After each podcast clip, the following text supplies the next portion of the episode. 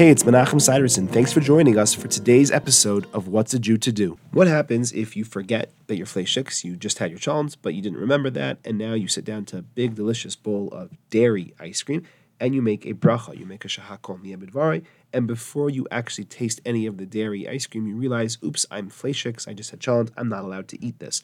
So what do you do? If you don't have any of it, then that means your bracha, the blessing that you made, is going to be a bracha levatala. It will be a blessing made in vain. So there are many authorities who say that in order to avoid transgressing the prohibition of making a blessing in vain saying God's name in vain, then one should take a very small, very small taste of the food in order to avoid that, even though that means that you're eating dairy when you're not supposed to be eating dairy.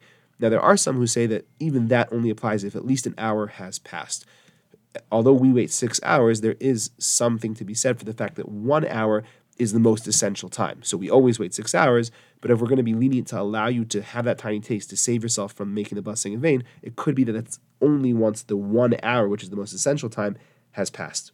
Also, keep in mind that sometimes you don't even have to do this because even though you made a blessing on the ice cream, there might be a candy right nearby you, or a chocolate chip, or a drink of water, and you could grab that instead, which obviously you're not supposed to do, but that might be a better solution than eating something that is technically forbidden to eat. Also, sometimes it might not work with ice cream, but let's say it's a chocolate bar, you could put the chocolate in your mouth and then spit it out. You still get the teeniest amount of flavor from the chocolate, which makes the blessing not be in vain, but you're not actually eating the dairy product. Thanks for joining me. I look forward to seeing you tomorrow.